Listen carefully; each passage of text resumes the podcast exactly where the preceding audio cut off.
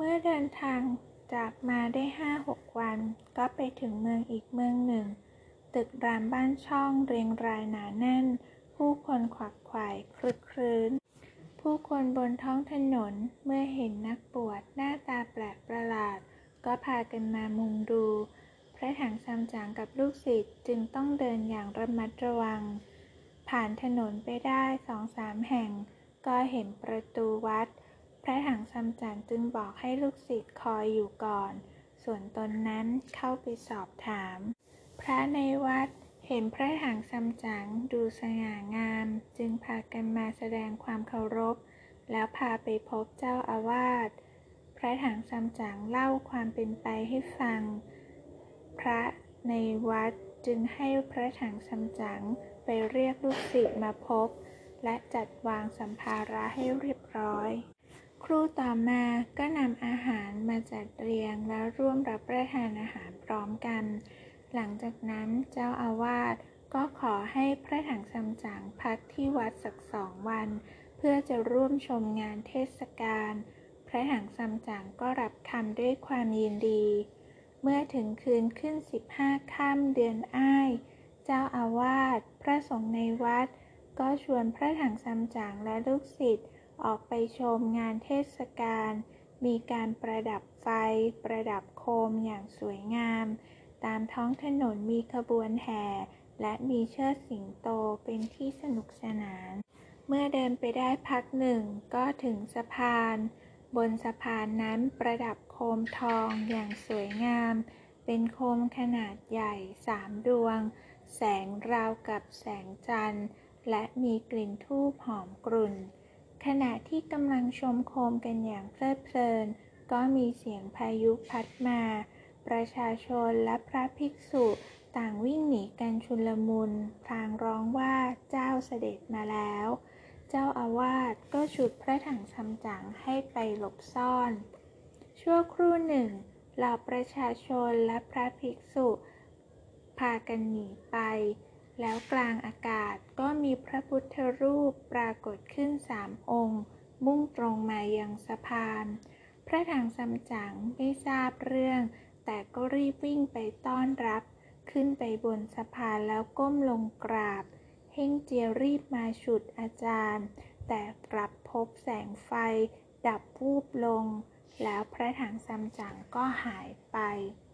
เมื่อโคมไฟสว่างขึ้น ป้ยกายสัวเจง ก็เห็นว่าอาจารย์หายไปแล้ว เหล่าพระภิกษุทั้งหลายต่างทยอยกันออกมา และจะไปตามหา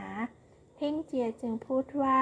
ไม่ต้องหาหรอก อาจารย์ถูกปีศาจสามตนนั้นจับไปแล้ว แล้วเฮ่งเจียก็บอกให้โป้ยกายกับสัวเจงกลับไปที่วัดพร้อมกับพระภิกษุ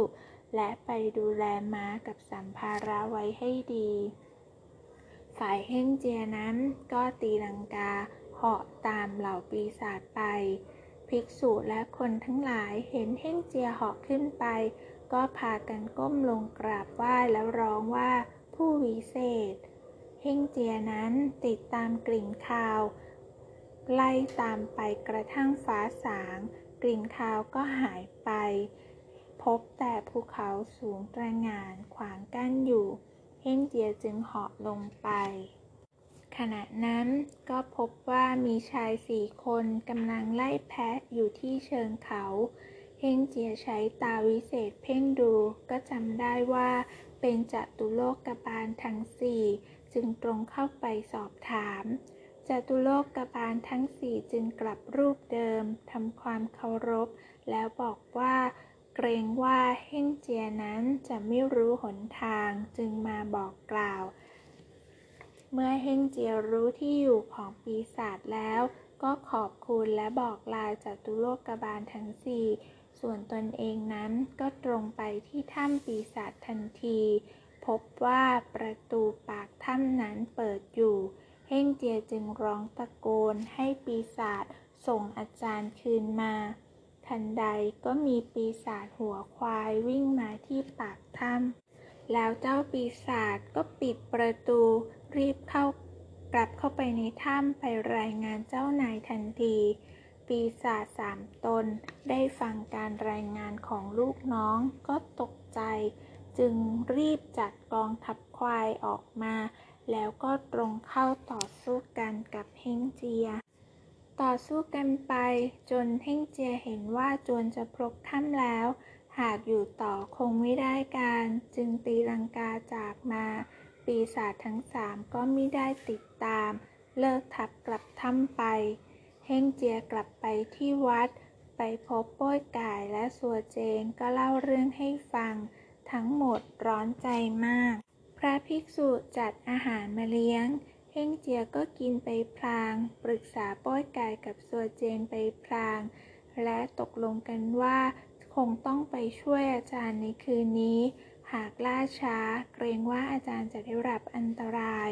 เมื่อกินเสร็จแล้วจึงบอกให้พระภิกษุช่วยกันดูแลสัมภาระ แล้วทั้งสามก็เหาะไปทันที เมื่อไปถึงปากถ้ำโปยกายก็เหงือคลาดขึ้นจะสับประตู แต่เฮงเจียห้ามไว้แล้วบอกว่า ขอเข้าไปดูก่อนว่าอาจารย์เป็นอย่างไร แล้วค่อยมาสู้รบกัน แล้วเฮงเจียก็จำแรงกายเป็นหิ่งห้อย บินเข้าไปในถ้ำพบทหารควายทั้งหลาย นอนระเกะระกะ กรนเสียงดัง พระถังซัมจั๋งก็ถูกมัดไว้กับเสากำลังคร่ำครวญเฮงเจียจึงตรงเข้าไปหาอาจารย์ แล้วบอกว่าสิทธิ์มาช่วยแล้ว เมื่อเห็นว่าพวกปีศาจต่างหลับกันหมด เฮงเจียจึงกลับร่างเดิม แล้วก็แก้มัดพาตัวพระถังซัมจั๋งจะหลบหนีไป ทันใดนั้นก็ได้ยินเสียงหัวหน้าปีศาจร้องออกมาว่า พวกทหารทำไมไม่ตีของยามเล่า แล้วปีศาจที่อยู่ข้างประตูก็รีบลุกขึ้น ชนกับพระถังซัมจั๋งและเฮ่งเจีย จึงรีบร้องบอกว่ามีคนหลบหนี เฮ่งเจีย ฟาดกระบองลงไป แต่ก็ไม่ทัน ปีศาจในถ้ำตื่นกันขึ้นมาหมด เฮ่งเจียจึงวิ่งออกจากถ้ำเพียงลำพัง ฝ่ายพระถังซัมจั๋งนั้น มือเท้าอ่อนจึงถูกหัวหน้าปีศาจจับตัวไว้ เอาไปมัดไว้อย่างเดิม แล้วสั่งให้ลูกน้องปิดประตูถ้ำทันที